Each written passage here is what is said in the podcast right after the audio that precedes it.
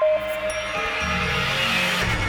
Всем привет, с вами Сергей Головин, и вы слушаете Remote Talk, географически распределенный подкаст, в котором мы обсуждаем не только разработку. И у нас сегодня достаточно необычный выпуск, потому что у меня сегодня не один гость, а сразу три. Я сейчас попробую всех представить, а это будет э, не очень-то и просто. А, и сегодня у нас э, в гостях э, Наталья Мусина, комьюнити-менеджер в Hexlet. Павел Калашников занимается бизнесами, пишет на Руби, живет в Ульяновске, кстати, так же, как и Наталья. А также Дарья Баженова, координатор скиллшеринг сообщества ITWay в Перми и специалист в области медицинских исследований в IT. А, кроме этого, ребята все в той или иной степени участвуют в сообществе ITWay и ведут подкаст ITWay подкаст. А, и всем привет. Привет, Наталья, привет, Павел, привет, Дарья. Вроде как все рассказал. Может быть, пару слов э, по очереди добавьте о себе, если что-то пропустил мне понравилось, как звучит ITV подкаст. Я теперь, мы, мы теперь так будем называться, потому что это как-то современнее, молодежнее и круче. Да, ну видите, как я вам сразу подкинул идею. Пожалуйста, пользуйтесь. Мне сейчас сложно с той позиции того, что обычно я всегда веду. Я очень редко хожу куда-то в гости, поэтому мне сейчас, э, знаешь, это паттерн ломается по поводу того, что всем привет, это подкаст ITV, либо на связи Хекслет. Что я сейчас должна сказать, я не совсем понимаю. Но всем привет. Да, ну уже, собственно, вы сказали и Паша, и Наташа. Даш, давай тебе слово, а потом я сразу приду к вопросам, чтобы вы наконец-то раскрылись и почувствовали себя уже в своей лодке. Возможно, я даже немножко отойду в сторону после этого. Хорошо. Э, всем привет. Да, я живу в Перми. Мы вот тут э, сообществом ATV собираемся, ведем подкаст, э, скучаем друг по другу. И обычно у нас происходит какая-то такая дружеская тусовка, когда мы ведем подкаст с подколами. Сейчас немножко надо разрядить, наверное, чтобы было не так официально. Ну, я даже не знаю, как это все разрядить. Вроде я стараюсь вас не сковывать, но окей. Давайте тогда просто по очереди я ну, мне кажется, я достаточно так поверхностно вас представил. На, самом деле было бы интересно вообще понять, а, как вы пришли к тому, к чему пришли. То есть вот, э, чтобы Наташа рассказала про то, как э, она попала в Хекслет, а, в Хекслет, да, там, сейчас меня Наташа поправит, как правильнее. Вот, и э, Даша про себя рассказала, и Паша про себя рассказал, так как гостей много, обычно я всегда спрашиваю, как вы докатились до жизни такой, это достаточно долгий рассказ, ну, понятно, мы сейчас будем как-то это урезать, возможно, вы там в трех-четырех абзацах немножко про себя расскажете. А, Наташа, передаю тебе слово. Да, спасибо большое. А, если возвращаясь к ударению, правильно говорить хекслет, хотя у нас каждый раз по-разному разные звучания происходят, но это и нормально, да, особенно когда спрашивают, а что же такое вообще хекслет, для тех, кто не в курсе, это такая геометрическая фигура. А, так вот, как я до жизни такой докатилась? Ух, слушай, довольно-таки долгий, длительный путь был к этому всему. А, вообще изначально там я занималась юношеской журналистикой, там, когда в Ульяновск переехала из другого маленького северного города, занималась журналистикой, потом поступила в политех, училась на а, инженера-экономиста, а, потом после этого поменяла немножко свою жизнь кардинально, поняла, что я больше хочу заниматься маркетингом, долгое время, вот уже а, 10 лет занимаюсь маркетингом, а после того, как э, решила, что пора менять свое место работы, мне позвонил Кирилл Макевнин, это SEO Hexet, и сказал, что вот мы сейчас в поиске э, специалистов в команду, которые будут заниматься там маркетингом, пиаром э, и различными коммуникациями, пошли к нам. Ну вот, вот я уже почти три года в Хекслите. Это если прям супер кратко. Окей. Okay. Ну ладно, я, я думаю, что мы еще вернемся и про Ульяновск поговорим, и про все остальное. А пока, Даша, расскажи про себя немножко. Так, ну у меня с IT случилась какая-то внутриковая тема, потому что у меня подруга уехала в Ульяновск жить, из Перми переехала, и познакомила меня с Павлом Калашниковым, э, с которым мы дружим по сей день уже 4 года, наверное. Э, и я узнала, что у них есть некий форум ATV, когда не было пандемии, это еще было актуально, когда люди собирались в зданиях все вместе и им ничего не грозило. Э, мы выезжали на 5 дней в лагерь, и там были э, направления, четыре направления. Направление железа, менеджмент, дизайн и программирование, собственно говоря. Вот, я туда поехала как участник, потому что не могла поехать в оргкомитете, и Паша меня до сих пор зовет в оргкомитет, но ATV уже не случается форума. Э, и с тех пор мы очень подружились, Он меня зовет во всякие этивейские проекты, говорит, что я хорошо справляюсь. А по медицинским исследованиям я специалист э, благодаря тому, что доучиваюсь в медицинском университете, работаю в компании, эм, занимающейся разработкой, так скажем, научные, научные всякие вещи. Я аналитик, много читаю статей, вот, наверное, как-то так. У нас мы тогда так плавненько подошли к э, Паше, потому что как раз ты его упоминала, и возникает вопрос, а кто же это такой Павел Калашников? Павел, вот расскажи про себя. Я тоже хочу узнать, кто он такой. Э, соответственно, если вкратце, да, то поступил в политех, соответственно, да, но с Наташей мы познакомились еще раньше, мы учились в одной школе, но там не дружили. А, по этому поводу я очень грущу, потому что общался с какими-то непонятными людьми, вместо того, чтобы налаживать контакты э, с другом, с, э, которым можно было построить долгие отношения, да. Вот. Э, Потом поступил в политех, да, соответственно, и учился на, ну, уч, учился на программиста, и на третьем курсе познакомился тоже с Кириллом Макевниным, да, вот это, э, если второй раз про него вспоминаем, Кирилл вообще перевернул игру, да, так сказать, в Ульяновске очень сильно айтишно. Да, да, да. Вот. Ну да, это да, это уже история, которую не раз рассказывали уже разные люди в статьях и в подкастах. Вот. Э, он, он, он меня познакомил с, э, вот, с Руби, соответственно, начал писать на Руби, и потом создал соответственно, ну, э, начал работать в разных компаниях, там, в компаниях, у которых создавал Руби отделы в этих компаниях, либо открывал офисы рупишные в этих отделах, э, в, в Ульяновске конкретно, да, и параллельно с этим всегда вел какую-то некоммерческую деятельность, соответственно, все, все именно началось с 2012 года, когда мы сделали первую ну, наверное, первую в России все-таки. Я, я не, не находил те, которые были раньше. Первую в России э, выездную смену для будущих IT-специалистов. Вот. Э, она тогда называлась Deadline Camp еще, да, то есть эти время не пахло. И, и с того времени почти каждый год делали такие смены. Вот. Ну, до ковида, соответственно, да, это mm-hmm. всегда была некоммерческая история, и вокруг этого собралось большое сообщество, которое после ковида перекатило в онлайн, сейчас мы делаем только подкасты, но я думаю, что когда-нибудь изродимся на что-нибудь еще. Ты уж хотелось бы надеяться, если честно. Мне кажется, уже люди изголодались по офлайн мероприятиям. Все-таки хочется людей видеть живую, встречаться. Это, ну, нетворкинг, возможно, даже самая важная часть всех этих движок была. Потому что все-таки посмотреть э, в записи можно и потом все. А вот пообщаться с людьми, приятнее всегда вживую. Ну окей, тут как бы все равно красной нитью прослеживается ITV и ваш подкаст, и а, сообщество, и вот сейчас, мне кажется, пришло время подробнее рассказать, что это такое, зачем вы этим вообще занимаетесь, а, как это работает э, и так далее. Ну, давайте я расскажу. Я просто в рамках сообщества ITV думаю, что самый главный, вот, наверное, опять надо поддержать это все.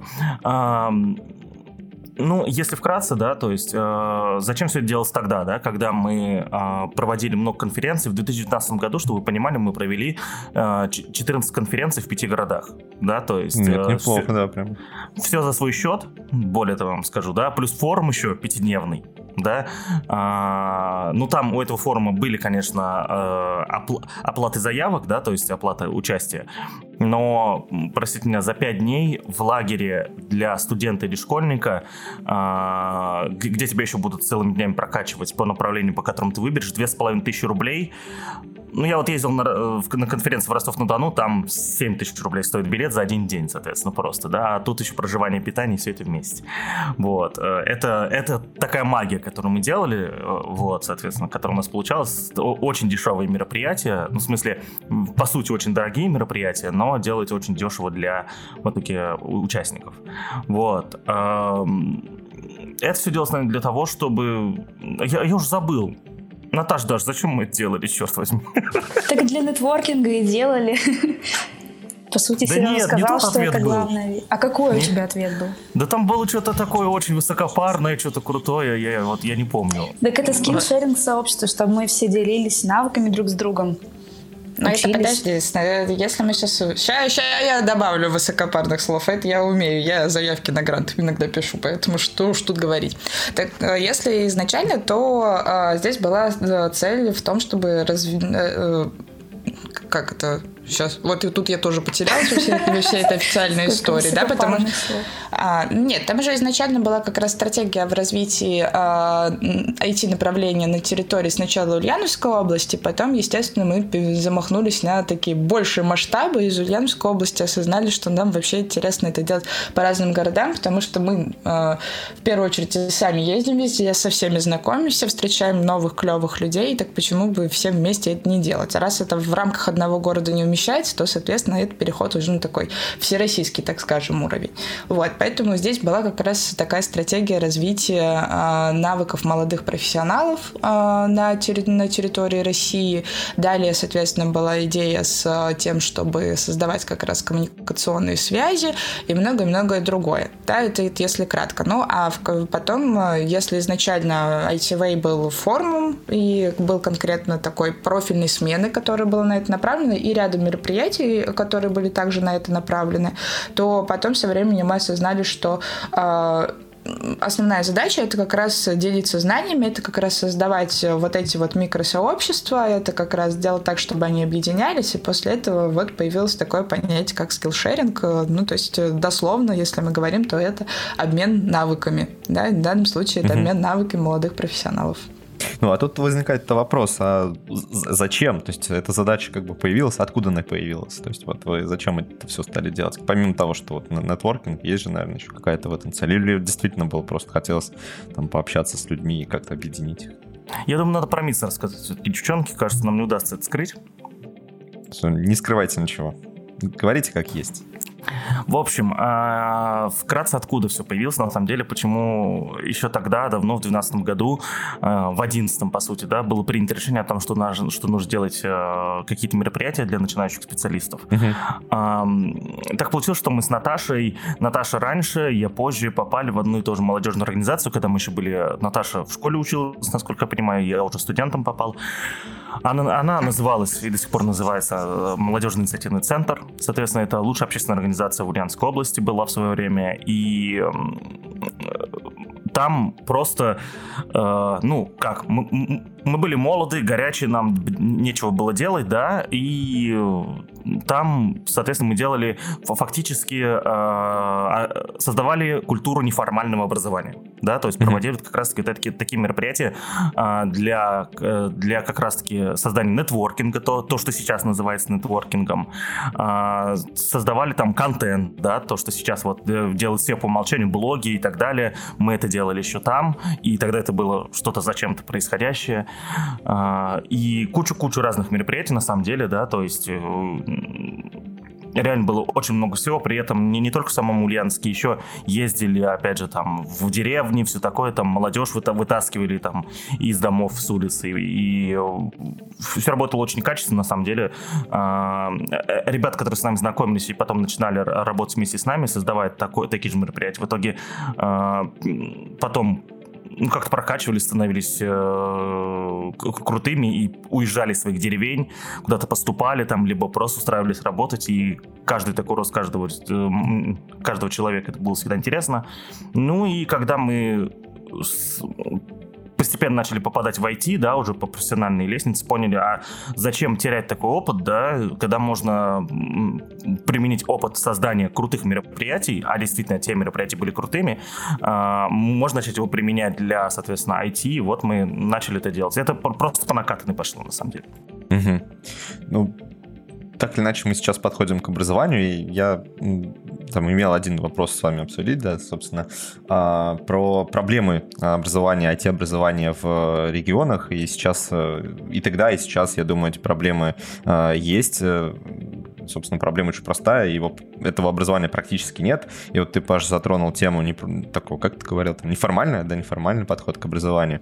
А, ну и тут, так как мы уже упоминали Хекслет в том числе, а, то мы понимаем, что сейчас, наверное, какое-то формальное образование в IT не то чтобы сильно работает. Вот а, расскажите, как вы подошли к, к решению этого вопроса? То есть что вы создали для того, чтобы, э, собственно, как-то скиллшериться, да, там, образовывать новых айтишников и так далее. То есть есть какие-то, ну, я не знаю, то есть это вот какие-то курсы были, ну, помимо вот этих форумов, то есть у вас же есть еще какая-то контентная часть, то есть я имею в виду, что на этих форумах проходило, а, чем вы там делились, чему учили, как вы вытаскивали, собственно, людей из э, деревней а, в айтишечку?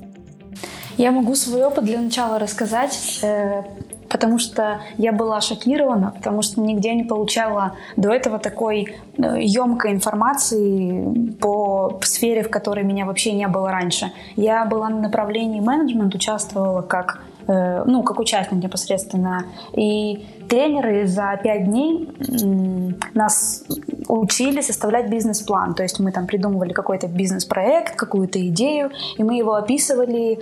Э, вот за пять дней у нас выходил готовый бизнес-план, который сейчас э, можно использовать как шаблон, например, для чего-то большего. Понятно, что там э, не такой уровень, как э, для каких-то огромных компаний, чтобы создавать, но вполне себе для того, чтобы создать какой-нибудь стартап, э, такого шаблона и, в принципе, того, что мы там создавали, очень даже хватит.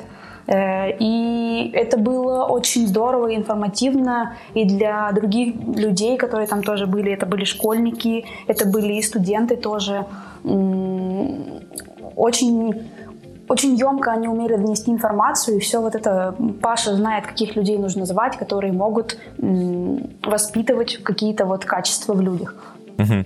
А вот как, что это за люди? То есть каких людей нужно звать и, собственно, как э, найти этих людей и как организовать вместе. Вот интересно просто, что есть, э, по сути, вузы, да, которые, ну, за очень редким исключением все-таки не имеют у себя специалистов э, достойного уровня, чтобы научить программированию в современном его представлении. То есть есть действительно фундаментальные знания, которые, в принципе, в некоторых вузах достаточно неплохо преподают. Это там какие-нибудь операционные системы, то есть то, что редко меняется. Но если мы говорим про прикладное программирование, то обычно здесь прям серьезная проблема все-таки в вузах с этим, а, потому что нет просто специалистов, нет хороших преподавателей. Ну, просто туда не идут по понятным причинам. А, вы говорили о том, что сумели организовать э, такое движение, которое позволяло вот как раз-таки а, молодежи, студентам, а, кому-то из глубинки а, научиться чему-то, но для этого нужно сформировать какой-то контент или какой-то вот э, условный преподавательский состав. Я сейчас в кавычках это говорю, потому что, ну, понятно, это просто какие-то спецы, которые поделятся своим опытом. Вот э, как у вас это работало, откуда вы брали этих людей и в каком виде они потом передавали свои знания? Ну, на, на самом деле, да, есть один критерий у того, кого нужно брать, эм, ну, кого хотелось бы видеть в качестве вот, преподавателей, да, если, mm-hmm. если, если уж мы так называем, они у нас назывались вообще, господи, а как они назывались у нас Тренеры, тренеры. Тренеры, господи, да, вот слово было правильно, тренер. Эм, Здесь есть очень важный момент, да, то, что, э, смотрите, э, суть неформального образования, ну, тогда и сейчас, на самом деле, да, э, за исключением тех э, структур, которые создают именно э, крутые образовательные программы на месяцы, на годы, да. И я говорю сейчас о неформальном образовании, которое вот происходит э, часы или дни, да, то есть mm-hmm. либо конференция, либо, соответственно, форум пятидневный. Вот. И суть такого образования в том, что ты человека ты ничему не научишь, на самом деле. Но это крайне мало времени. Mm-hmm. И но ты можешь выполнить одну, одну из двух задач, либо обе сразу. Первое, ты можешь накидать ему ключевых слов в голову, по которым он сам дальше будет учиться. Под ключевыми словами я понимаю не только там ключевые слова по теме, а в том числе и смыслы некоторые и так далее. Вот, допустим, я читал исследование лет пять назад, то, что э, за один час э, за, за один час публичного выступления можно, можно заставить людей запомнить только одну одно ключевое слово или э, запомнить, э, понять один смысл какой-то, да. Вот, поэтому, когда готовитесь к докладам на конференции, не пытайтесь туда воткнуть кучу всего, это люди все равно не запомнят. Вот, просто возьмите одну, ну, максимум две вещи, и вот только их втирайте, тогда, может быть, будет, будет смысл от выступления. Вот, и получается то, что у нас немного контента, да, ну, его, в него можно погружаться, но тем не менее мы не, не можем выдавать кучу мыслей, потому что в этом смысла нет. Но нужно э, это, но нужно сделать так, чтобы хотя бы эти смыслы точно легли. Соответственно, находились люди только те, которые э, не боялись и умели подавать контент именно, да, то есть это не обязательно должны быть супер-мега прокачанные спецы, хотя у нас в итоге такие были, да, come on. Вот. Э, но... Паша, важно сказать, что здесь они создавали еще продукт конечный, то есть они помимо обучения должны были сделать продукт, и исходя из того, что они должны сделать, они преподавали. Ну да, да, то есть это то, что я хотел сказать и дальше, одна, одна из фишек дополнительных, да, вот, э, закончу мысль предыдущую, что ты умное рассказывал, да, а, вот, подача, короче, решала, и более того, мы не просто ребят, тренеров бросали на амбразуру, мы э, проводили с ними до мероприятия еще, соответственно, обучение для них, да, если у людей, соответственно, не было опыта совершенно преподавания, они его как-то получали, но там уже взрослые специалисты были, так что, в принципе, сложить э, э сложить кубики в домик, им было легче, да, вот, соответственно, мы сперва учили их, потом они учили, ну, мы учили их преподавать именно, да, то есть не тому контенту, который они дадут, очевидно, а именно э, способом э, подачи контента в неформальном образовании. И пум, да, и, соответственно, вторая дополнительная фишка, которая была, это, безусловно, то, что задача была показать а, максимально, насколько это возможно, полный цикл существования а, конечного продукта в той или иной сфере. Мы не сказали на самом деле, но у нас эти формы а, э, участник приезжал мог, мог выбрать одно из четырех направлений. Это программирование, дизайн, железо и менеджмент да, и вот в рамках каждого направления задача преподавателя была э, максимально, насколько это возможно, в течение пяти дней, исходя из того, что у всех уровень разный, кстати, это вообще отдельная еще задачка, да, то есть как бы выровнять всех, вот, э, дать возможность людям пройти полный цикл создания продукта в, в сфере, в которой он выбрал. Естественно, там срезались углы, нет, это не срезались углы, это просто создавался путь такой определенный, чтобы человек точно его прошел, прошел и, и получился какой-то продукт. Все вещи, которые мы точно не успеем, были убраны. Ну, в общем, вот, вот так вот. Я как-то это непонятно рассказываю, но ну, у меня в, в голове, мне кажется, картинка более-менее сложилась на самом деле. Тут э, вопрос э, чуть-чуть дополнительный я еще задам все-таки. А где этих людей-то выбрали? Вот, то есть это тоже часть основного э, моего вопроса была. Это прямо вы в Ульяновске кого-то находили? Это были приглашенные спикеры? То есть вот представь себе, допустим, я сейчас заинтересуюсь и э, подумаю, а почему бы нам у себя там, у меня в городе, в Курске, не организовать такую же штуку, там не делать какие-то форумы для молодых специалистов, для студентов, где тоже чего-то там им рассказывать, показывать, объяснять, чтобы они та- также загорелись, дать им импульс, импульс чтобы они э, развивались са- самостоятельно дальше. Но для этого действительно нужно как-то вот зарядить их, э, показать, что вот, смотрите, классные спецы. У нас тоже в городе есть, в принципе, реально классные разработчики, э, но, возможно, этого мало, возможно, нет. Вот как вы сами эту проблему решали? То есть приглашали кого-то, локально находили? Это на самом деле, мне кажется, волшебная, волшебный навык Паши, талант какой-то, магнит его он притягивает к себе и выцепляет главное, что он видит, видит в людях хорошие... Паша, извини, я тебя похвалю чуть-чуть. Видит в людях какие-то их хорошие качества, начинает с ними дружить и потом, соответственно, имеет их у себя в голове в качестве кого-либо. Вла влазим под кожу, да, то есть аккуратненько, незаметно. Окей, ну окей, расскажи ты теперь, Паша. Ну это получается, насколько я помню, это были все э, друзья, знакомые Паша, угу. так или иначе, что тренеры, что, э, ну, в принципе, весь оргкомитет. Тут по-другому немножечко. Смотрите, эм, учитывая то, что мы не один раз сделали ТВН, а делали его сколько, 8 лет, 5... получается, да? Ну, Нет. Вместе с дедлайн-кэмпами 8 получается. То есть 2012-2011-2019 это 8. А, и в этот момент мы еще сами росли, да, как профессионал. За 8 лет то вырасти как профессионал, то уж нормально, я думаю. Вот. В итоге получалось то, что постепенно ты в итоге э, находишь людей, да, ты знакомишься где-то там, с кем-то вместе работаешь, с кем-то чем-то. Э, начинаешь с ними там тусить, дружить и так далее, а потом э, они, они попадают в твой нетворкинг, а этот нетворкинг как бы там модно нужно быть прокачанным, крутым, образованным, много зарабатывать сеньором в пяти технологиях, да, во всех технологиях, вот, и, соответственно, люди тоже прокачивались, росли, и потом просто, когда, когда приходит момент, о тебе, о тебе и думать даже не надо, вокруг все специалисты, вот так, наверное. Окей, хорошо. И э, немножко откачусь назад, я так немножко понабрасывал по, на образование такое а, формальное, или как его назвать, да, официальное, вот стандартное наше российское вузовое. А, но хотелось бы понять, на, на самом деле ли настолько все плохо или нет? Вот это больше ваше мнение интересно, или даже конкретно хотел это спросить у Наташи, потому что, мне кажется, сейчас она, наверное, во многом наблюдает тех ребят, которые приходят в Хекслет, что с ними там происходит, откуда они приходят и так далее. Может быть, то же самое история, там, может, про Ульяновск что-то может рассказать. И Наташа единственная, кто получила диплом в итоге в этой тусе пока. Ну вот, вот тем да. более, тогда, тогда уж точно у кого еще спрашивается. Да-да, да, так и есть. Да. Человек, который получил образование программиста, но не работает программистом. Когда вы еще такое увидите. И в итоге работать с программистами, тем более, как в цирке выступать.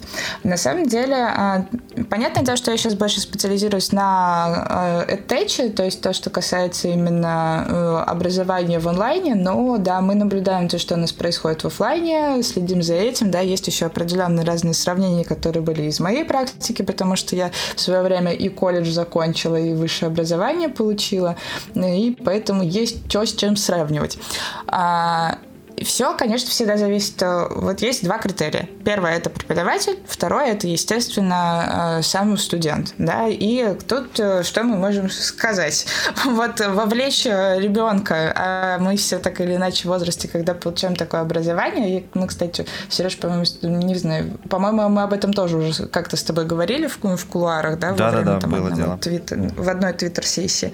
Вот, о том, что а, вовлечь ребенка в образование вообще задача задача довольно-таки сложная. У него динамика э, построения э, мышления и концентрации на чем-то одном, она гораздо требует гораздо больше динамики, да, то есть там, когда сначала мы там что-то статичное поделали, потом мы, короче, там отдохнули, потом мы, короче, начали практику какую-то делать и далее по списку, да, а вот, плюс еще а, дисциплины, которые преподаются, они довольно-таки сложные, и, и много всего, да, и, а, в общем, мы сталкиваемся с двумя проблемами. Первая проблема это в том, что у ребята в ВУЗе, в СУЗе нет особо сильной мотивации учиться. То есть там может быть куча других разных э, примеров того, чем они могут заниматься, начиная там от э, просто поспать и походить, потому что тебя родители заставили, до э, я решила забеременеть на третьем курсе и видала и это образование, да, такое тоже может быть. Вот, и есть, конечно же, уникальные определенные звездочки, которые будут учиться, которые будут действительно что-то изучать, но, как правило, они это делают еще еще и дополнительно внеурочную деятельность. И, то есть они постигают академку, а потом они идут и занимаются тем, что им действительно интересно. Вот, и вот эта вот мотивация к обучению, она всегда очень сложная. То есть э, она зависит в первую очередь от самого студента, от того, насколько это ему необходимо, насколько он сам понимает важность того, что он изучает. А по факту, на самом деле, не очень хорошо понимает. Я сейчас прекрасно понимаю, что вот, допустим, на, на те или иные э, дисциплины, которые у меня были в универе либо в колледже, я бы, наверное, ходила более внимательно, если бы э, это было бы гораздо позже. Это одна из причин, почему я топлю еще из европейскую систему в плане того, что после школы можно годик походить, там где-нибудь поработать, что-нибудь посмотреть, вот, а потом только идти получать вышку. Вот, но это такая тоже отдельная история про это все.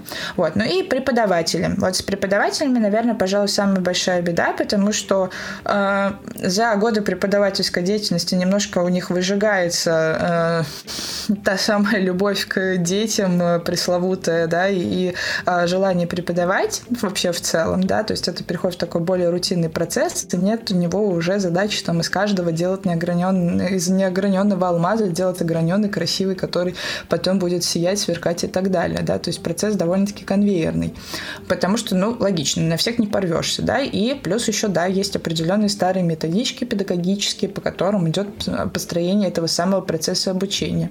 Вот, тем не менее, вузы, например, есть очень хорошие, очень много хороших вузов, в которых может действительно хардовая часть преподаваться прекрасно, вот, и как раз-таки а, построение академическое, оно очень хорошо сначала ребенка воспитывает, да, пока показывает о том, как можно, может быть, ну, выглядит, как будет выглядеть структурированная какая-то информация, вот, а потом он уже для себя понимает, как это потом в будущем э, можно изучать, да, то есть как это все структурировать, вот, потому что э, когда мы выходим потом во взрослый мир, начинаем самостоятельно учиться, информационный шум все больше и больше. Не всегда ты находишь какую-то готовую статью, либо гайд э, с большим роудмэпом, который тебя проведет, что типа вот сначала ты вот читаешь вот это, а вот теперь смотри, мы раскрываем вот это вот. А не всегда ты это находишь, оно есть только вот на платных курсах, на, в платных школах, например. Да, с бесплатными нужно самостоятельно искать информацию. И вот как раз всякие СУЗы, ВУЗы, они очень хорошо этому учат. Еще они очень хорошо учат разным софт-скилловым вещам, типа стрессоустойчивости, тайм-менеджменту и так далее. Такие довольно-таки важные навыки, которые, кстати, в школе ребенок не получает, потому что в школе за ребенка думают э, все вокруг, а самостоятельно начинают угу. думать только когда приходит уже в такого рода образование, да, потому что по факту там тебе, на тебя все, всем наплевать, зачет тебе поставят только если ты самостоятельно что-то сделаешь, да, ну и, как правило, это уже такая более взрослая история в отношении с родителями, которые тоже теряют контроль, у тебя потом происходит сепарация с родителями, короче, сейчас очень много разных умных психологических слов сюда вставляется.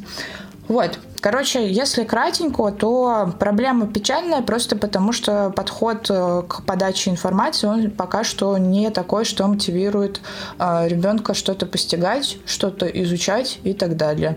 Да, сейчас меня простите, но я так до последнего, мне кажется, буду детей, ну, это студентов называть детьми, да, потому что это, как правило, такой возраст 18 лет. Потом, конечно, они становятся старше и переходят в разряд специалистов, хотя, впрочем, мы все до сих пор дети. Ну, в какой-то степени. Ну, кстати, ты очень интересный момент затронул про soft skills. Тут я полностью согласен. Мы когда-то тоже в локальном сообществе обсуждали там, важность или неважность а, высшего образования и пришли такому консенсусу, что в целом э, высшее образование важно, но оно устарело, и его бы неплохо реформировать сделать, например, там образование. Сейчас есть уже бакалавриат 4 года, но вообще проще, наверное, урезать до 3 лет и фокусироваться исключительно на каких-то э, социальных науках, на развитии soft skills, на работе в группе, да, вот когда у нас как раз это в России, мне кажется, хромает, но опять-таки, если мы посмотрим какие-нибудь э, фильмы там про США, когда видно, что есть групповые задания, да, когда люди, в принципе, должны работать коллективно, чтобы добиться какого-то результата. И мне кажется, это важно, потому что здесь э, важно научить именно работать вместе, добиваться какой-то, э, решать какую-то поставленную задачу, э, когда ты можешь э, свои э, сильные стороны показать, а слабые прикрыть, допустим, коллегой, который лучше делает что-то другое. И э, вот работа вместе, она неплохо достижимо именно в ВУЗе, потому что как раз-таки там вот эти все условия совпадают, когда люди э, начинают и дружить вместе, и э, у них появляются общие интересы, плюс есть общая цель, и вот они к этой цели идут. А во всем остальном действительно можно прокачаться как раз-таки на платных курсах. Э, то есть вот когда вопрос встает, а, ну, типа, вышка-то тоже зачастую не бесплатно. И очень многие задаются вопросом, а зачем мне идти в ВУЗ, а если, в принципе, я могу там потратить либо ту же сумму, либо то же время и учиться просто на курсах, которых сейчас достаточно много. Вот э, вопрос к вам. Вы по своим ощущениям как считаете, то есть насколько действительно можно выкинуть вообще вуз и научиться просто учиться по платным курсам? Или у вас у всех тоже есть ощущение, что вуз неплохо прокачивает soft skills? Тут, тут, тут смотрите, есть такая тема, то что Спасибо ковиду за это, да, но сейчас э, soft skills, э, вот и еще один ковид нам, да, вот, вот, то есть вот такой же локдаун на годик, и я, я думаю, то, что я сейчас скажу, будет окончательно правдой, то, что soft skills будут нужны цифровые да, вот, и, э, ну, потому что причин встречаться у людей точно больше не будет. Сейчас там Apple, Яндекс, условно, и так далее пытаются людей вернуть в офис, да, очень сильно пытаются, да, и как-то делают это аккуратно, незаметно, но тема с тем, что придется свыкнуться с тем, что мы работаем все удаленно, да, или можем быть удаленно или так, или сяк, да, то в любом случае мы созваниваемся, а, она останется, она точно будет э, существовать и точно будет иметь смысл, так что теперь э, soft skills, те, которые применимы были раньше, они, ну как сказать, едва ли будут пригодны в будущем, да, потому что, ну, я не знаю, какой soft skill вот я получил в универе, я все-таки там отучился какое-то время, да, и много времени потратил на это. Вот, ну нет, спасибо на самом деле универу, много чему научился там. Вот. Э, э, непонятно, да, то есть я бы на самом деле сейчас людям, если у них нет другого способа откосить от армии, э, не советовал бы идти в ВУЗ, на самом деле, вот так вот.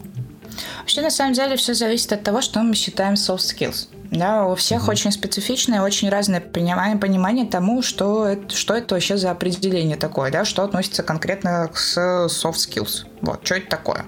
Да, как правило, сюда что, что сюда впихивают? То есть сюда впихивают разные умения в коммуникацию и какие-то типа навыки, которые отчасти могут быть врожденными, да, то есть наше умение там разговаривать, умение там вести переговоры и так далее. Вот, если мы говорим про soft skills с позиции э, того, что нужно на работе, то, как правило, сюда выводят все вещи, которые связаны с, с возможностью поддержания культурного кода и с ненасильственным общением. То есть это различные умения вести переговоры, это ассертивность, это этичность, это умение слушать и так далее. То есть, по сути, это какие-то наши внутренние навыки. И сюда же потом докидываются условно-хардовыми, условно-хардовыми вещами, которые как раз связаны с э, тайм-менеджментом, с теорией коммуникации и так далее. Да? То есть вот такие вот уже микро-хардовые вещи. Вот насколько они к soft skills в данном случае относ, относиться не, будут непонятно, да, потому что это уже такой более прокачанный навык. Но, наверное, будут. Вот. И, то есть, когда мы говорим про soft skills, это не всегда какая-то такая супер прямая коммуникация, это какие-то даже больше внутренние все-таки становятся качества. Ну, я вообще как-то у себя внутри там в голове делю soft skills на не, и не soft skills, а, ну, типа такой вот раздел, что если что-то связано с инженерией, то есть то, что ты можешь научиться теоретически, потом просто закрепить навыки, то и тебе не нужны для этого другие люди. По сути, ты не, не можешь ни с кем не коммуницировать, даже с собой никак, над собой никак не работать, ты просто там сел, что-то разобрался, прочитал какую-то теорию, закрепил на практике, все, там, можешь повторять это механически, да, то есть, ну, программирование, например. А если мы говорим о том же каких-то коммуникативных навыках, плюс там тайм-менеджмент, а, плюс, э, соответственно, умение фокусироваться на чем-то. То есть это какие-то уже вещи, которые больше про тебя как личность, про твою психологию, про умение действительно общаться с другими людьми. А, вот это, мне кажется, ну, я, по крайней мере, так разделяю, что это все soft skills. И почему я здесь отчасти все-таки с Пашей не очень согласен, что э, там сильно что-то меняет ковид, он меняет способы коммуникации, да, он меняет, собственно, каналы, как мы коммуницируем с людьми, но умение коммуницировать с людьми, оно все равно важно. И вот Тут, тут, вот тут, наверное, я сейчас приведу пример, да, ты поймешь, что я имею в виду. Вот буквально на этой неделе был. Пришел Паш на новый проект Team Lead, да, то, что я обычно и делаю, при меня заказчики э, заказывают, и я, соответственно, прихожу либо с командой, либо один и Team Lead. Uh-huh. Вот. Пришли мы на проект, э, все, короче, там начали делать свои делишки и поняли то, что нам нужен, ну, для организации работы еще один стенд да, то есть, ну, нормальная ситуация, понимаем, то, что теперь много людей, много задач делается, нужен еще один стенд. А с инфраструктурой пока управляем не мы, и, в общем, мне заказчик говорит, вот, короче, молодой человек, завод будет, допустим, Ваня, пускай его будет звать Ваня, вот, э, э, вот, Ваня, напиши Ивану о том, что вот надо, короче, создать новый стенд. А, и знаешь, вот, э, Ваня настолько был некоммуникабельный, я не буду сейчас выражаться по-другому, все-таки не мой подкаст, заставлять людей вешать э, этот э, ешечку на выпуск я не буду. Вот, он, он был настолько некоммуникабельным, что э, ну, он просто отвечал мне, вот сообщение был, был микроагрессивен, даже немного макроагрессивен, и э, я в итоге на место поставил, да, соответственно, там это, ну, это делается очень просто. В таких случаях просто врубаешь, э, я не знаю, добродушие уровня Йоа Сакуры Шаман Кинга, и все, и такие люди сдуваются очень быстро. Но сказал бы он тоже, э, сделал бы ли он то же самое в этом, э, в реальном мире? Наверное, нет. Все-таки, если бы мы... Я пришел к нему в офис, я работал в офисе, где находятся девопсы, они крайне милые, потому что я вот стою здесь, большой бородатый мужик, и со мной лучше нормально разговаривать, как минимум. Все-таки у людей есть какой-то такой этот... Э, базис, наверное, да, вот, а, а, а здесь он сидит в своей халупе, да, и вот, вот и что-то, и, и, и что-то вот, ну, тратит мое время на, в, в итоге, вот, я просто был очень злой в, тот, в тот день, простите, пожалуйста, вот, эм, я к тому, что, возможно, это... это э, ты прав, то, что они будут нужны, эти навыки коммуникации, но они точно будут другими. Я вот к чему. Uh-huh. Вот. Я, я с этим, да, согласен, потому что, мне кажется, вообще интернет показал, что, в принципе, там, коммуникация в интернете, коммуникация в реальной жизни — это немножко две разные коммуникации, и люди зачастую э, умеют делить это. То есть даже не умеют делить это, а делят подсознательно, то есть неосознанно, возможно, когда в интернете человек может общаться одним способом, и действительно он может совершенно по-другому общаться в реальной жизни. Э, и очень часто там приводят примеры, когда э, человек ведет себя действительно агрессивно или набрасывает э, там в каком-нибудь pull request э, в open source проекте, а потом люди встречаются друг с другом, то есть мы э, непосредственно автор проекта, и вот этот человек, э, который накидывает, и оказывается, что все прекрасно, и находит общий язык. Вот. Но окей, хорошо, то есть в целом а, с этой стороны понятно. Ну, касаемо универов, наверное, я хочу добавить еще, что у нас э, конкретно в Перми, наверное, я заметила такую штуку, что университеты совковские, и стиль образования, стиль преподавания у них тоже советский, и они берут за аксиому, что люди умеют общаться друг с другом, и они просто опускают это в своем э, преподавании, то есть за 4 года условного IT там, образования в политехе, они не преподают им какие-то коммуникатив, коммуникативные штуки, они не учат их общаться друг с другом, они просто им дают задачу на выработку hard skill ов. Э, и это тоже не совсем правильно, потому что, ну вот, потому что то, что мы обсудили раньше. Угу. Ну, я согласен, да, я тоже сам очень часто наблюдал действительно то, что у нас э, в некоторой степени не уделяется этому все внимания, потому что считается, наверное, что ты и сам этому уже должен был научиться, либо в школе должны были научить, но на самом деле навык именно совместной работы, а не просто работы, он достаточно важен. Но предлагаю поехать дальше, э, хотелось с вами обсудить еще подкастинг как таковой. У вас есть подкаст ITV. Э, расскажите, зачем он вам нужен? Это, знаете, такой странный вопрос от подкастера, который тоже свой подкаст ведет. Но, тем не менее, я просто наблюдаю, что сейчас это какая-то вторая волна подкастинга после того, как э, когда-то давно это все началось у нас. И мне начинает казаться, что подкастинг сейчас это как новый блогинг. То есть там ЖЖ умер, но теперь все подкасты пишут. Но ты пишешь как подкаст это один, подкасты? А, а мы пишем его втроем, вдвоем. Иногда к нам приходят еще какие-то гости. И для меня, как для человека, который не может в Ульяновске приехать к Паше домой и повеселиться, э, пообщаться вечером, для меня это какая-то такая тоже позиция дружеская, разговорная. То есть мы выпускаем каждую неделю практически новостные, вып- новостные выпуски, где шутим, обсуждаем вот какие-то новости, делимся информацией друг с другом. То есть это какая-то, наверное, для меня дружелюбная, дружелюбная вещь, дружелюбная атмосфера. И там, где я могу пообщаться, я точно знаю, что вот в это время я могу зайти к нам на сервак и пообщаться с Пашей. Да, Интересно, погодите, кстати. ну Даш. Даш, деньги, слава женщины, давно же выяснили уже. Ну ты что, зачем нам этот подкаст еще?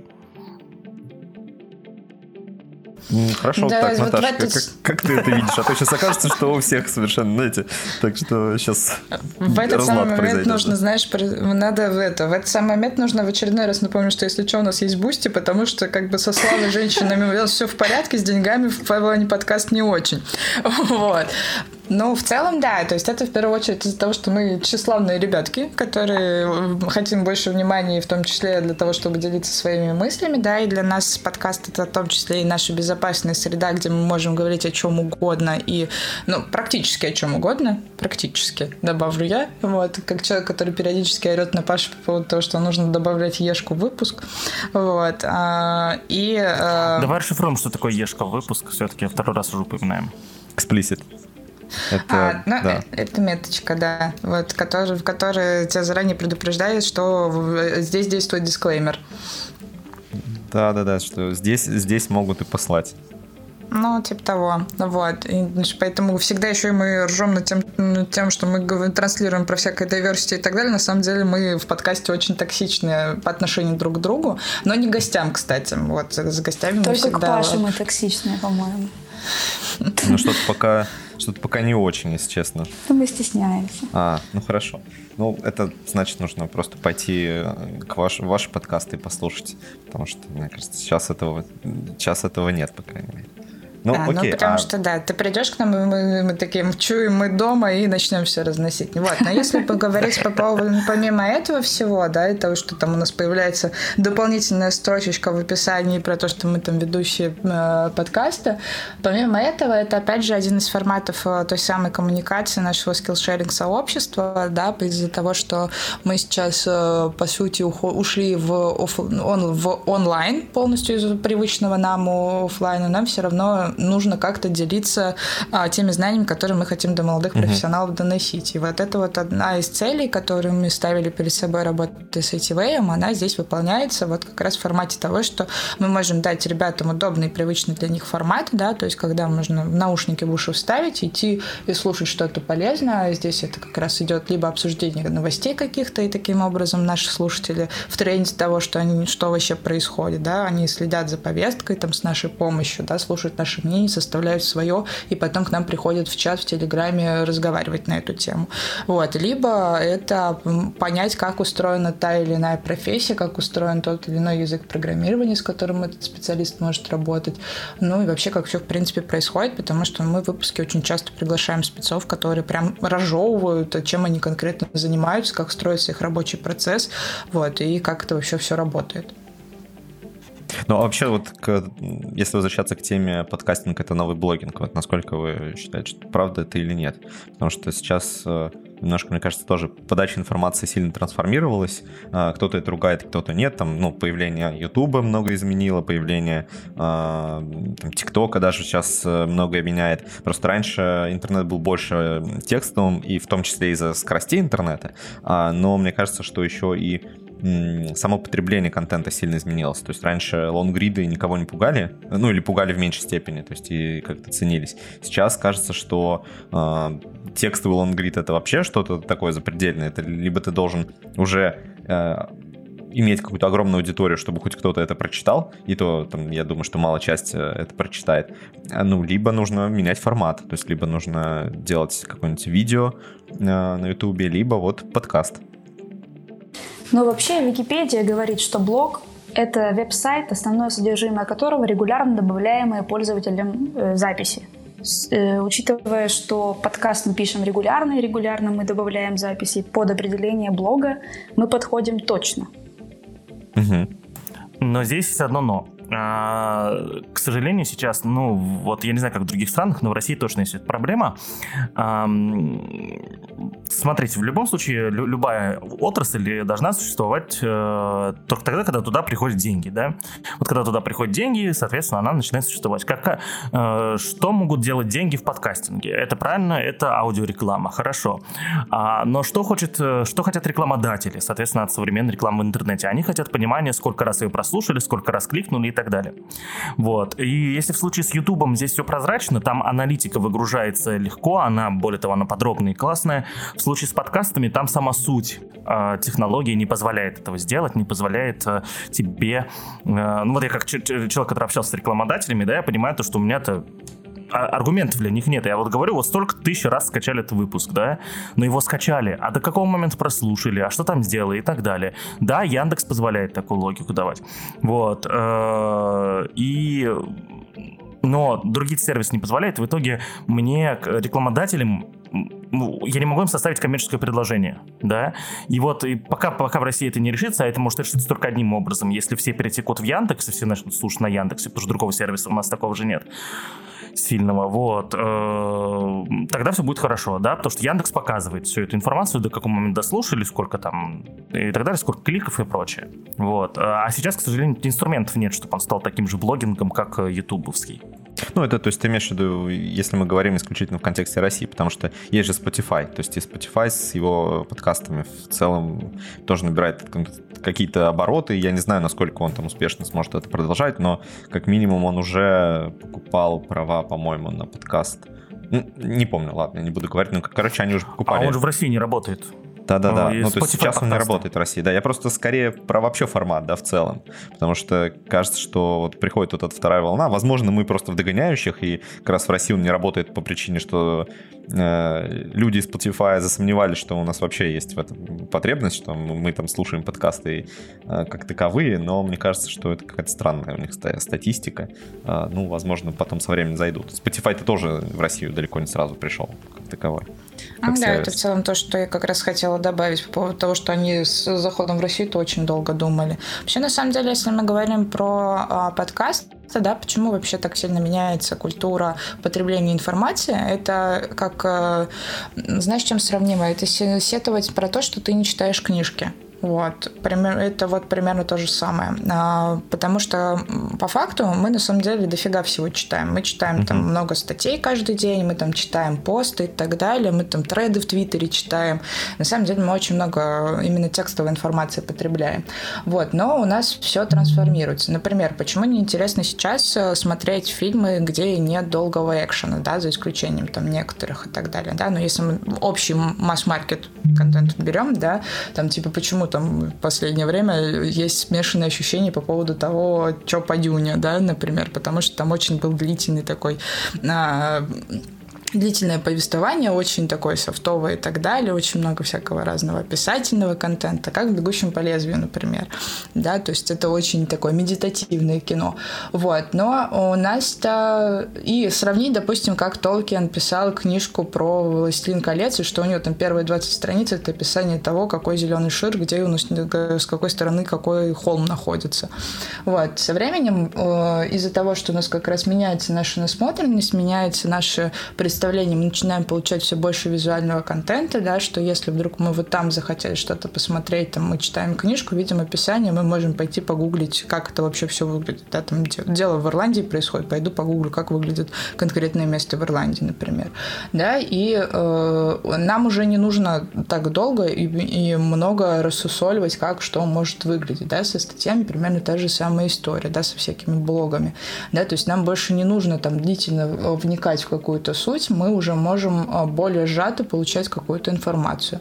Вот. А, и при этом а, хотим мы очень быстро контент потреблять, да, потому что подкаст можно ускорить, там, допустим, да, на 2х, можно его слушать в метро, по дороге на работу, пока чистишь зубы, короче, везде, где, где тебе будет удобно, ты там можешь какие-то моменты проматывать и так далее, да, с текстами так, ну, не особо хорошо получается, да, там тебе нужно, нужно, чтобы тебя автор вводил более тщательно в курс дела и пытался правильно донести свою мысль. Если он это сделать неправильно, то, естественно, его никто не поймет.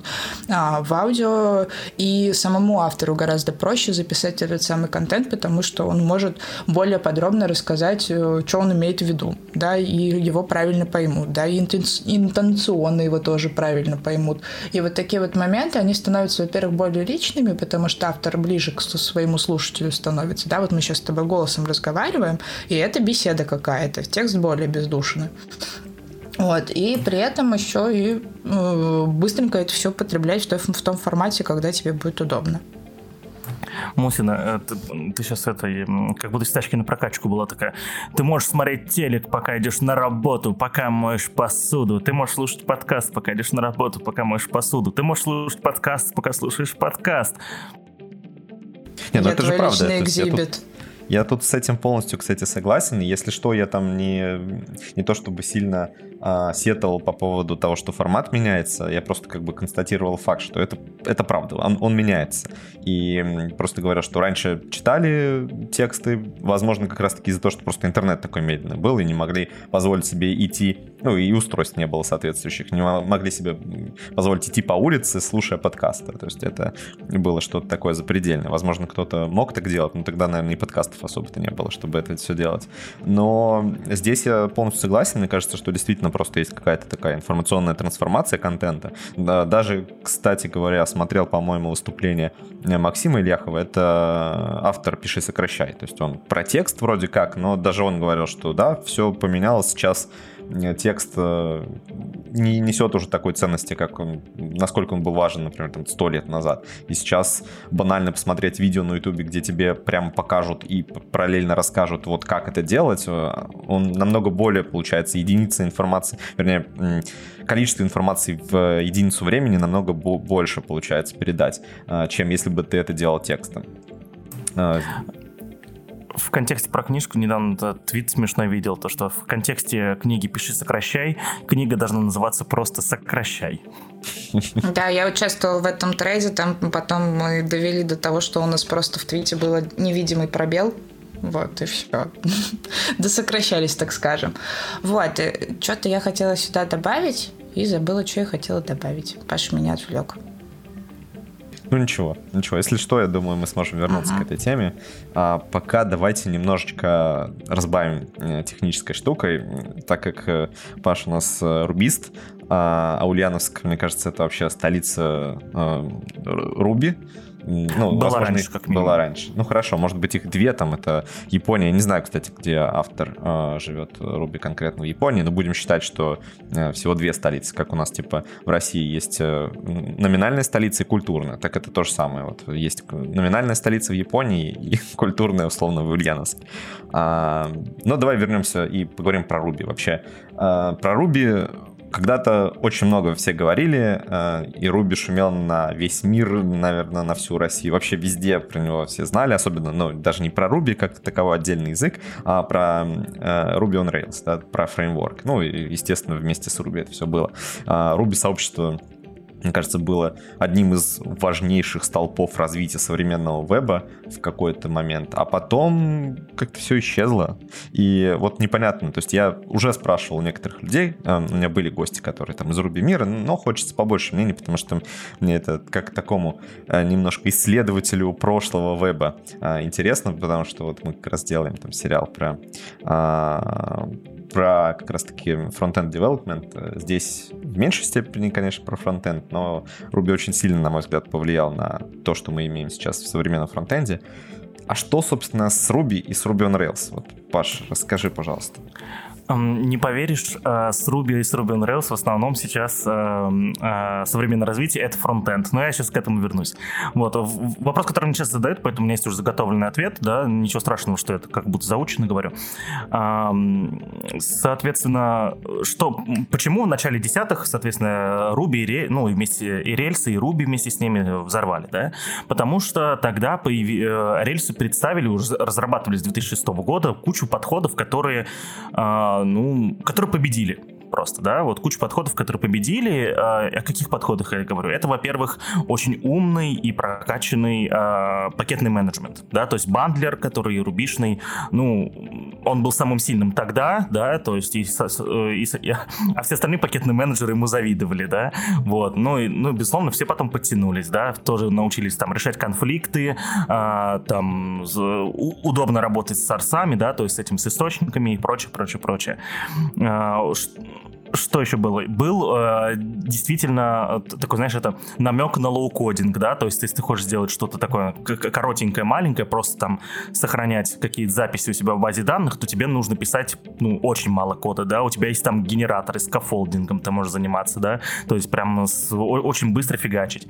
Все, да, то есть и э, такого в других веб-фреймворках не было, оно появилось, да, тоже позволили э, лоу-кодить. Я неправильно использую термины, я знаю, да, но чтобы смысл передать, да, то, что немного кода нужно писать. Вот. И, а, и, и остальные, на самом деле, фишки, да, которые, соответственно, э, просто победили, и всем это понравилось, и начали это использовать.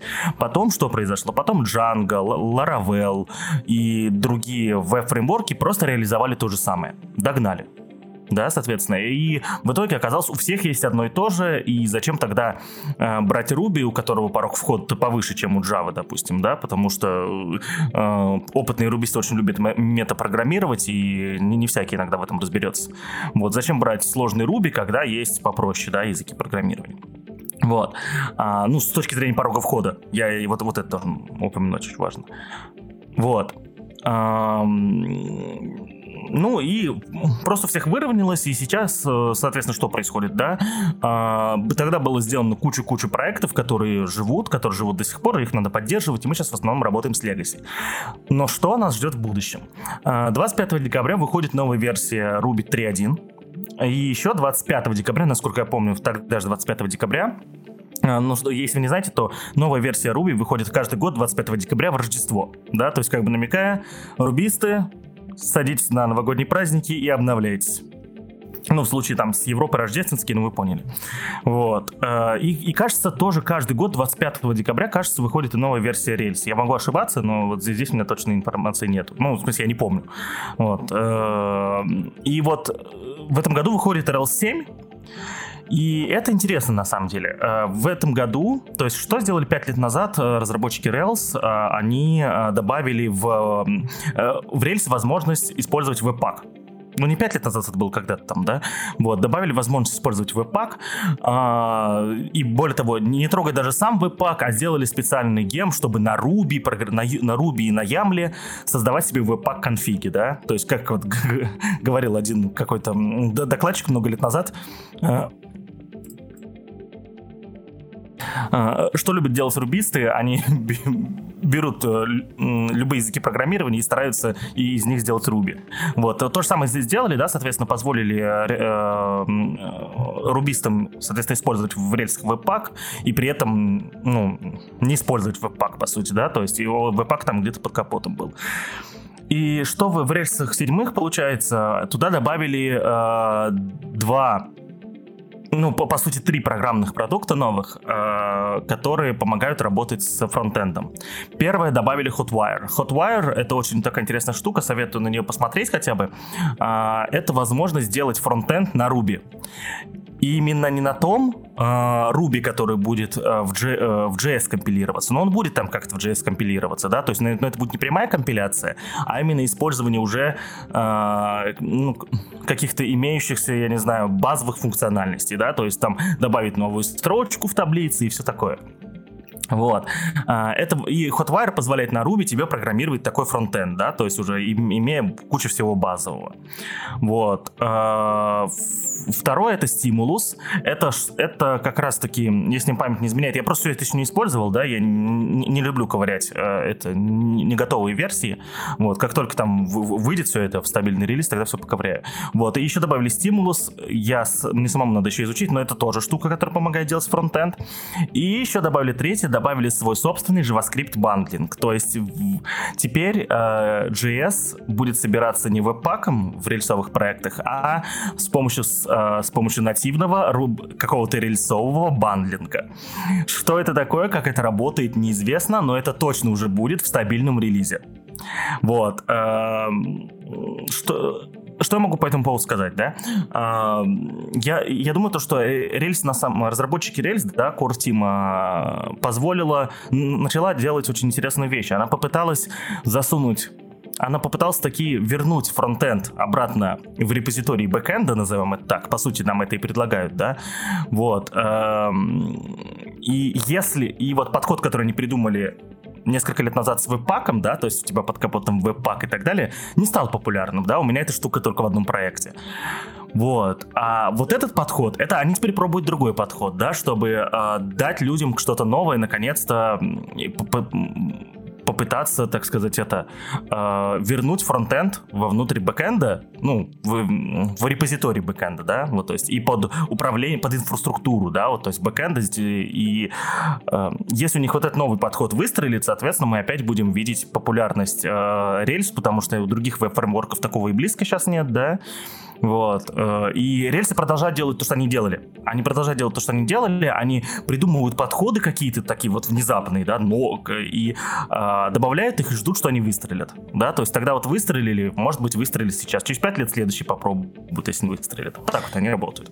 Угу. Ну, на самом деле, я бы тут немножко добавил все-таки небольшую ремарочку насчет э, у других фреймворков. Даже близко такого нет. И есть же Phoenix фреймворк, который как раз там есть э, Live View, который приблизительно это, собственно, и делает. А что это, я сейчас тоже попробую для наших слушателей пояснить. На самом деле, там как бы в чем идея? А, что, вот Паша говорил про то, что вернуть обратно фронтенд в бэкенд, и э, вы можете, наши слушатели, испугаться, типа, что зачем, зачем, мы же сейчас живем в прекрасном мире, тут, конечно, кавычки, а, single-page application, когда вот э, все делается быстренько, все обновляется на живую, без перезагрузки странички. Вот там, собственно, эта идея сохраняется. А у нас есть очень тонкий клиент, который а, собственно, отправляет какие-то ивенты на сервер, а потом у вас пересчитывается, а что же нужно обновить в нашем доме, и присылается div. То есть это работает очень быстро, и за счет того, что у нас, по сути, все SPA-шные, условно, вычисления работают на сервере, у нас клиент очень тонкий. Но при этом э, страничка точно так же не перезагружается, у вас все работает очень как это сказать, отзывчиво, да, вот эта отзывчивость сохраняется, а, и все прекрасно, все прекрасно и замечательно. Поэтому Наверное, да. Хайком, кстати, труханул-то веб-сообщество, фронтенд-сообщество, когда а, Basecamp выпустили вот этот свой сервис Haycom, где там почтовый клиент такой весь э, классненький, современный, но при этом практически ничего не весит и работает очень, очень хорошо и отзывчиво. Э, Сергей, прошу прощения, а про какой фреймворк ты говорил? А, Что Phoenix вот... фреймворк это фреймворк это на эликсире, да, да, да, да. А, ну слушай, ну это знаешь, это я, это я, я в том числе эликсирщик еще, да, то есть я э, ну, за, за всю свою жизнь писал один только коммерческий проект на эликсире, но очень хочу вернуться, да, то есть я периодически на нем что-то кодю даже. Uh-huh. Вот. Эм, и вот с точки зрения сообщества мы сейчас, мы сейчас говорим про э, именно про сообщество, именно э, создание программных продуктов, да, вот всего мирового. Э, и распространение в нем информации и подходов. Ну, согласись, то, что рельсы и Феникс, и эликсиры Руби, соответственно, где-то в одном уголке все-таки находятся, да, вот, то есть вот там вот. вот. Ну, скорее, да, все-таки, да. Вот, есть, вот. Я, вот, а я когда имел в виду, наверное, да, то есть я, я не знал, что в Фениксе это есть, но, кажется, это там есть уже очень давно, насколько я помню. Вот. Э, то, что ты, по крайней мере, сказал. Ну, прилично возможно... тогда. Не, не, да. очень, не прям очень-очень давно, но уже достаточно давно. По крайней вот. мере, я про это узнал еще до того, как Яком э, зарелизился. Ну, да, я вот а, об этом же говорю, да. И, соответственно, я сейчас, наверное, говорил о влиянии, наверное, вот этого уголка на вот на все остальные комнаты. Угу. Вот, в которых, соответственно, живут там джависты, соответственно, PHP, PHP-шники, так называемые, и, и так далее. У меня последний вопрос к тебе, потом, чтобы мы более такую общую тему обсудили. А сейчас-то есть смысл смотреть на рельсы? Ну, понятно, ты упоминал про вот эти нововведения, это все как бы классно, а вот действительно эти нововведения как ты сам считаешь, смогут ли реально что-то изменить э, в мире разработки веба? То есть вообще стоит сейчас какому-то молодому специалисту, вот он нас слушает, и такой думает, блин, пойду я, наверное, там, не знаю, что-нибудь изучать JavaScript с его нодой, там, React и прочим, или все-таки посмотреть на рельсы, или не надо? Я думаю, что молодому специалисту, ну тот, который что, попробовал уже один-два языка программирования, вот стоит э, идти в, в, в Ruby только в том случае, если ему понравилось метапрограммировать. Да? Вот как мне понравилось на третьем курсе, я -то на третьем курсе уже устроился на работу, но устроился на работу на C-Sharp. И, э, соответственно, я на C-Sharp пытался метапрограммировать. Там был потрясающий такой метод, как же назывался, Reflection, GetType Reflection. Да, я да. пытался вот фигачить через него. Я могу ошибаться, я уже забыл. Как, как да, да, но Reflection это вообще был подход. Я тоже просто на C-Sharp начинал программировать. У меня вот, даже тоже да, был там и, вот, и, и более того, uh-huh. на C-Sharp это не то, что было не совсем классно, это было еще и убивало, да, то есть производительность, да, потому что через эти методы все работало очень медленно. Вот. И, но я тогда уже полюбил метапрограммирование, я, кстати, даже не знал, что тогда это называется метапрограммированием, мне просто нравилось, типа, там вот божить вот так вот на уровне классов, вот. Э, и потом познакомился с у, у, увидел, что там это происходит, и ушел туда просто потому, что полюбил метапрограммирование. Не потому, что он какой-то популярный там должен становиться и так далее. Он тогда и не был популярным, когда я начал его изучать, он еще не был популярным, он стал популярным позже. Вот, так что начинающему только если понравился э, там работа с рефлексиями, метапрограммирование и так далее. Во всех остальных случаях э, лучше не трогать. А вот, как же э, быстрый, быстрый вот этот старт, или когда у тебя там все можно накрутить быстро, установив какие-нибудь гемы, и вот это вот то, за что хвалили раньше Ruby И Rails. дальше ты ни хрена не сделаешь. Вот, ну вот, вот так вот. Ну, Печаль. объективно, да. То есть ты наскафолдишь себе это, а дальше вот непонятно, что делать с этим совсем.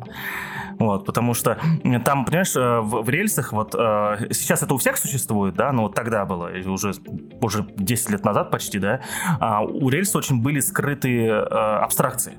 То есть ты должен был методом тыка разбираться, а что там, что вызывается, где-то там крутится и так далее.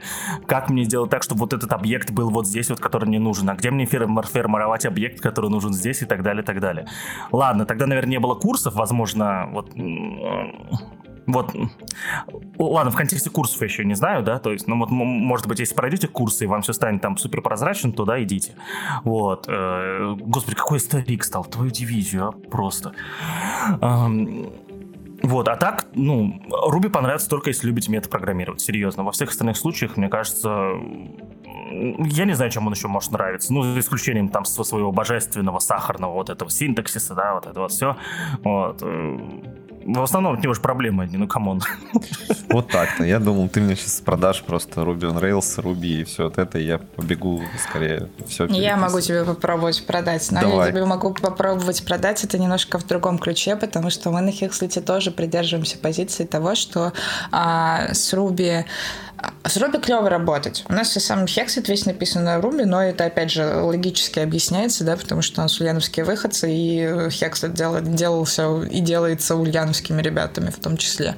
А мы, скорее, всегда рекомендуем его учить именно как второй язык программирования. То есть, когда ты для себя, во-первых, а, уже понимаешь, что тебе хочется что-то такое более магическое, более волшебное, и тебе нужно какого-то Хогвартса в свою жизнь добавить, вот, скорее всего, по поэтому тебе туда надо для того, чтобы а, себя попрокачивать, вот с этим делом поработать. Но вот опять же за счет того, что в этом есть некоторая ленивость, поэтому как бы первым языком это не рекомендуется э, всегда изучать по крайней мере, в нашем пути, да. Ну, точнее как, если вы хотите, то без проблем. Это все классно, прекрасно, на Ruby можно очень прекрасно научиться. Другое дело, что тебе без знания веб-программирования в целом, концепции веб-программирования будет очень сложно. Нужно будет еще дополнительно кучу разных материалов поизучать, и поэтому, когда ты идешь учить Ruby, вот сейчас ты такой вот нас слушаешь и решил, что вот я хочу стать программистом, хочу стать и хочу начать с Ruby.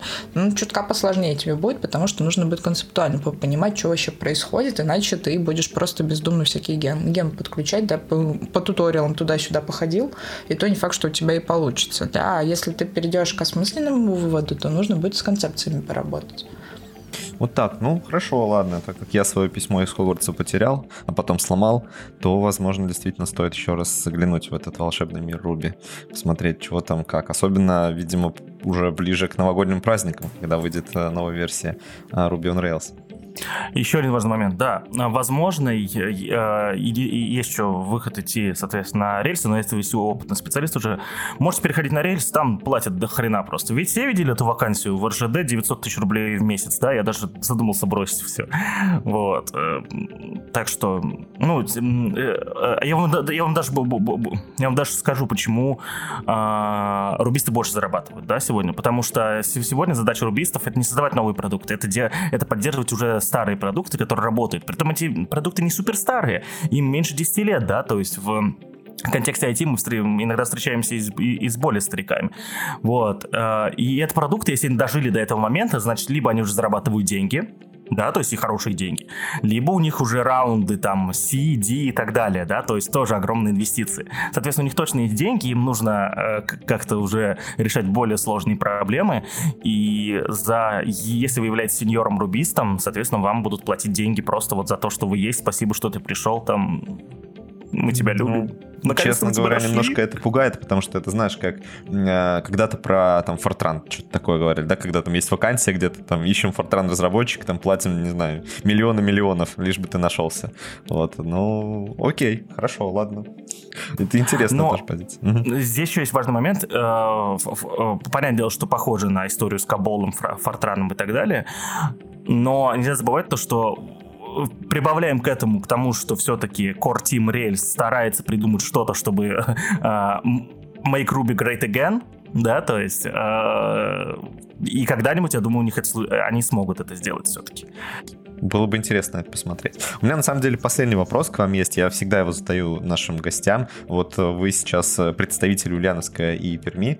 А, расскажите свое собственное мнение. Что есть в ваших городах такого чего-нибудь хорошего и чего-нибудь плохого? И, собственно, не знаю, есть ли что-то такое, вот, что может привлечь молодых разработчиков приехать к вам в город, там где-нибудь, возможно, поработать? Или вот, вот не знаю, как посмотреть на столицу Руби в России? Я могу сказать про Пермь, потом вы зафиналите про Ульяновск, потому что про Пермь не так много у меня, во-первых, есть что сказать.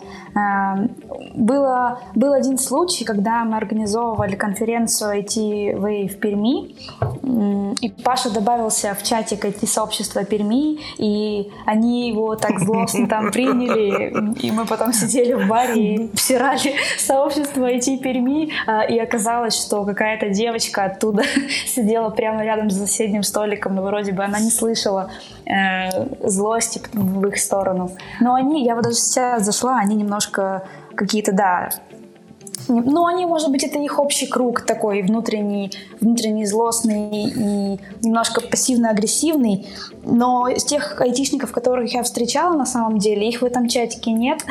И они добрые, и тусуются в баре. Если Пермь слушает, то э, бар Ковинский на Ленина. Эм, там обычно тусуется много айтишников. Они все бывают, выпивают, веселятся и совсем не кажутся злыми.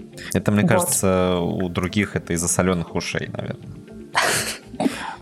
Если кто-то понимает, о чем Давайте ну, прокомментирую как человека, да, который... Да, нас в том чатике единственный раз в жизни назвали инфо-цыганами вообще, да, то есть э, я как бы почувствовал себя где-то в 2002 вот. Забыли. А, когда вот, ну да, когда вот не особо красивые люди, они же там фотки свои в Телеграме, я их видел, не особо красивые люди говорят мне что-то, что я не особо красивый. Вот. Ну, не, не знаю, как-то было очень грустно, и пермское IT-сообщество в этом чатике конкретно, а там вот чатик прям называется Перм IT, вот, к сожалению, ну вот, э, не советовал бы вступать в этот чатик, наверное. Немножко грубияны, да. Но вообще есть никого, если не, не хотим обидеть, на самом деле не хотим. Потому что я действительно встречала айтишников, э, и они говорили, что их нет в этом чате. Я говорю, вы знаете, теперь там чат. Они такие, не-не-не, мы типа, мы не из этих. Вот. Э, а так, в принципе, я думаю, что большинство э, хорошо расположены, вот, чтобы друг с другом общаться. Эм, и по поводу того, что приезжать в Пермь работать, наверное, к сожалению, скандал с Эксолой в последнее время Эм, немножко отстранил кого-то ехать в Пермь работать, э, потому что сейчас Пермь в основном ассоциируется вот с некорректным увольнением. Я пошутить э... хотел, ты меня это... Ну, Слава богу, что я тебя сбила.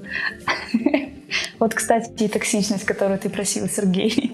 Ну, такая себе токсичность, конечно, мне кажется. Ну, извините, мне из чата эти вы... Э, да. Такой Теперь. гомеопатический уровень токсичности. Слушай, мне кажется, это Сережа ждет, что вот ты напрямую кто-то кого-то куда-то пошлет. Нет, вы просто, вы просто сказали, что вы ну прям так э, Павла буллите, буллите всегда и говорите. Ну, у нас как-то был э, highlight э, перед выпуском. Мы же выпускаем трейлер, трейлер выпуска на минуту uh-huh. примерно. И как-то в highlight ах у нас было э, просто Пашу чмом назвали. Ну да, вот так нельзя, конечно. Это уже перебор. Да нет, да не, не можно, понимаешь, это, э, Сергей, а вот а, у нас на самом деле а, в основном чатике ITV 37 человек да, то есть, и э, я не совру, если скажу то, что там в основном все друзья друг с другом, да, то есть я, не все супер прям, да, но вот в основном все. А, и в основном, понимаешь, это отношения построены на унижении, да, то есть, и э, они крепкие, получается, уже сколько лет-то идет все. Так может вот. у вас там в Перми просто по-дружески к вам? Ну, просто специфично. А, они сразу Да, но они просто хотели сразу на, уровень выше вот, перейти. Это, кстати, хорошая теория. Так что... Вернусь в чатик, напишу «Друзья!» я, я не понял, да, я не понял, что вы имели в виду. Прошло два года, я, я подумал. Ну, хорошо. В общем, в Перми хорошо, пока тебя не булят в чатиках и пока не рассылают письма о том, что ты уволен. Ну вот, собственно, все. Да, в основном там хорошо. Ну да, так, Пермь, ну что вы, ну давайте жить дружно. Ну не надо так, зачем? Зачем? Мы наоборот про то, чтобы Ну вы сейчас послушайте, вот пермяки какие-нибудь послушают нас, какой-нибудь пермский айтишник, и будет говорить, что я тут дурочка и вообще не так все рассказала. Но мы же не тех ругаем, которые так себя не ведут. Мы говорим про тех, кто ведет себя... Которые так себя ведут. Да, не очень хорошо. Ну, либо они очень хорошо вели, просто Паша не понял вот этот вот, как бы, слишком высокий общем, уровень мы, абстракции был. Мы да. никого не обидели, в принципе. Окей. Те, кто послушают, мы это не к вам. Да, мы не к вы- Мы вот к тем плохим. В, в современном мире, знаете, очень сложно, на самом деле, э, понимать, кого ты в итоге обидел, не обидел, да, так что мы не можем знать наверняка, вот в современном мире точно. Но если что, Ну, никто здесь никого не хотел ITV. обидеть. Кто обиделся, напишите в чатик ITV, и мы извинимся публично. Все, запомнили это, пишите в чатик ITV, перед вами будут публично извиняться. А, Паш, Наташ, давайте про Ульяновск. Расскажите, похвалите, как у вас все прекрасно, и почему все должны все бросить и уезжать из этих Москвы и Питеров в Ульяновск. Наташа, я хз. Не Ну, знаю, так. что-то хз. Я всегда всем рекомендую приехать к нам на выходные и потусить с нами просто некоторое время. Потому что сколько уже таких э, выходных-то было, и все оставались крайне довольными. Да? И спикеры, которые, при- которых мы там привозим на конференции, там, там дизайнер, дизайн выходные мы делали федеральные, там 700 человек привезли, и все вроде как остались в восторге, сказать, что клевый город. Не, ну одно Бывает. дело приехать, переехали. Одно дело Так- приехать, да, и потусить, а другое дело вот переехать и Так, там подождите, дайте я договорю, что накинулись. Я вот вас с вашими чатиками не перебивала, я очень не согласна была. Вот. а, Короче, в чем смысл? А, Можно приехать потусить на выходные, посмотреть, как это, да, и проникнуться просто всей особенной душевностью. Тогда вы станете приезжать все чаще и чаще, а потом в какой-то определенный момент поймете, что вы, возможно, хотите сюда переехать. Просто у меня-то история в том, что а, я-то изначально не из Ульяновска, я сюда переехала только в 2006 году. Ну вот, и пока никуда особо сильно переезжать не планирую, да, ну и плюс, конечно, у меня есть своя определенная концепция того, что дом там, где ты находишься, да, и в, в случае чего всегда, если ты куда-то переехал, можно вернуться, вопрос именно только цели, что ты действительно хочешь. Вот, в Ульяновске мне хорошо, легко, спокойно, в сравнении с э, московскими историями по ценам и так далее, это существенная экономия, особенно в состоянии удаленки, на различных ценах на что-либо, на барчики, на продукты, на коммуналку и так далее. То есть здесь, конечно, а, это выигрывает с позиции э, того, как вы свой быт устраиваете. Да? С позиции оффлайна, да, есть у нас проблема транспортная, мы все периодически надеемся, что ее когда-нибудь решат. И да, есть такое мнение по поводу того, что после 9 часов вечера, черта с два ты куда уедешь, но есть такси, это тоже хорошо. Вот, для айтишников особенно не проблема. Вот, есть очень много теплых ламповых мест. Периодически вот как раз наши ребята, которые занимаются неформальным образованием и культу- культурной жизнью города, делают очень крутые мероприятия.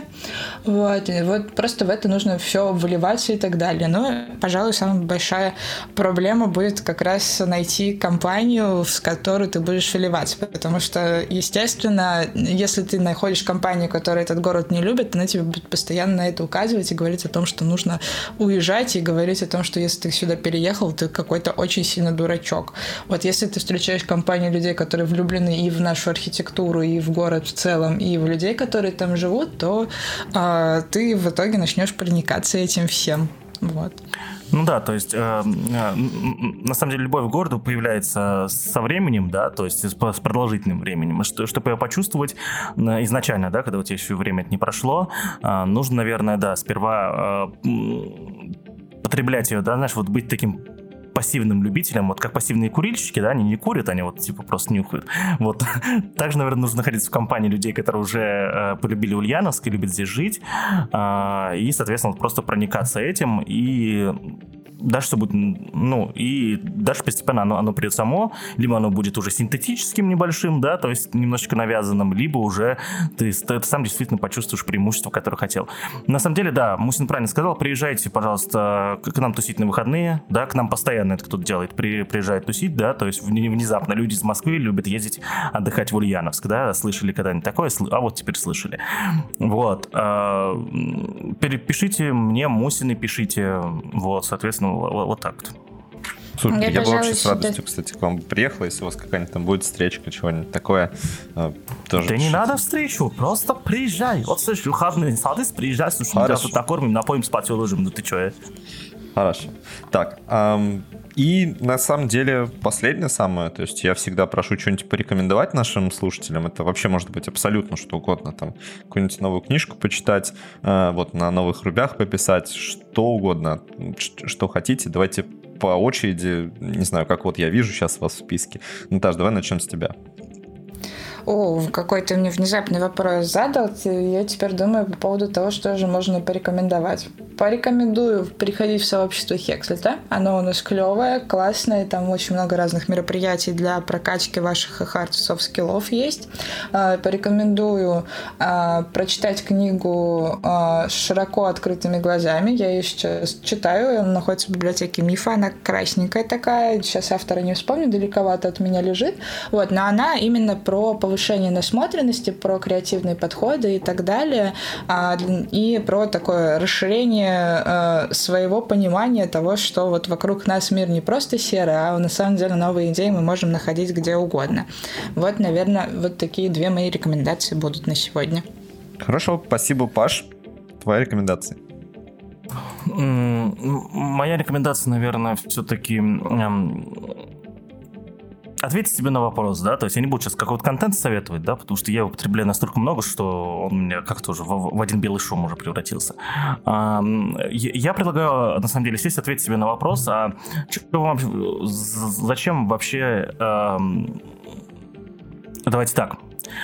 Куда профессионально вы идете. Да, то есть я вот тут недавно совсем, а, объясню, откуда вопрос, реально, не, не просто так. Я тут недавно совсем в Твиттере это предложил людям, тот, кто поставит больше лайков под, твит, под твитом, э, тех буду менторить в течение полгода. Вот. Э, естественно, больше одного лайка в Твиттере, очевидно, поставить нельзя, но люди там выкрутились, написали, кто-то скрипт написал, типа, в ответе, кто-то там э, страницу за это, за фотошопил или я не знаю, что сделал, да, то есть, типа, тоже как будто много лайков поставил.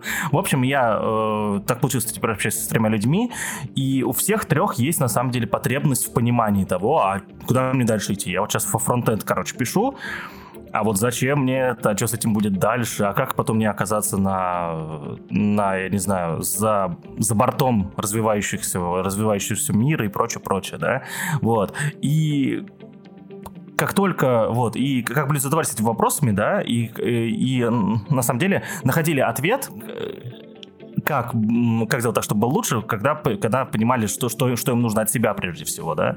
То есть, вот. Э, и действительно, этот вопрос очень сложный для многих. Я всегда, на самом деле, его немножечко э, уменьшаю, да, до простого обыкновенного вопроса. И перед тем, как его задам, э, я спрошу Сергея. Сергей, здесь принимается такой bullshit с бизнес-тренингов, да, потому что я сам bullshit не люблю, но вот этот вопрос, который на многих бизнес-тренингах задается, мне очень нравится, он полезный. Здесь все принимается. Все, что ты можешь порекомендовать или посоветовать, или что угодно сказать, это Окей. все, все будет а, принято. Тогда дальше вопрос, который я задам, он как будто будет с бизнес-тренинга, да, как будто Тони Робинсон такой, только с кривыми зубами. Вот. Итак, вот представьте ситуацию. А, вы находитесь где-то, вы мне ответите где. Вот. А, вы делаете что-то, и вокруг вас что-то происходит. Вот, и вы вот это вот все, вот, вот, вот в, вы находитесь вот в этой ситуации, а в голове только одна мысль. Я молодец, у меня все получилось. Вот. И вот теперь ответьте на вопрос, где вы находитесь, что вы делаете, кто вы такой, что происходит вокруг вас. Эм, вот с этими тремя людьми, с которыми я общаюсь, поверьте, после ответа на этот вопрос у людей сразу «А? А что-то да, а что-то норм, а что-то разобрался». Неплохо, неплохо, хорошо. Даш, твоя рекомендация? Так, ну, у меня первая мысль была, конечно же, банальная, примерная, э, про когда спрашивают, что нового, и ты ничего не помнишь, но сейчас у меня, конечно, было время уже подумать. И, наверное, э, то, что я могу порекомендовать, это больше общаться и заводить э, новые знакомства, неважно, в своей сфере или не в своей, э, просто по возможности, тем более сейчас у нас э, мир перешел в онлайн, и труднее заводить вот эти вот живые знакомства, которые, как правило, становятся более крепкими и дарят более какие-то приятные воспоминания. Вот. И не забывать про теорию шести рукопожатий, конечно же, не только для, ну, для каких-то там глобальных целей, но и, в принципе, так можно найти себе каких-то там по связям найти какую-то вещь необходимую для тебя. Да, вот, хорошо. Наверное, так. Всем спасибо. Так, давайте немножко уже тогда прощаться. Сказал как-то странно немножко. Давайте прям немножко прощаться.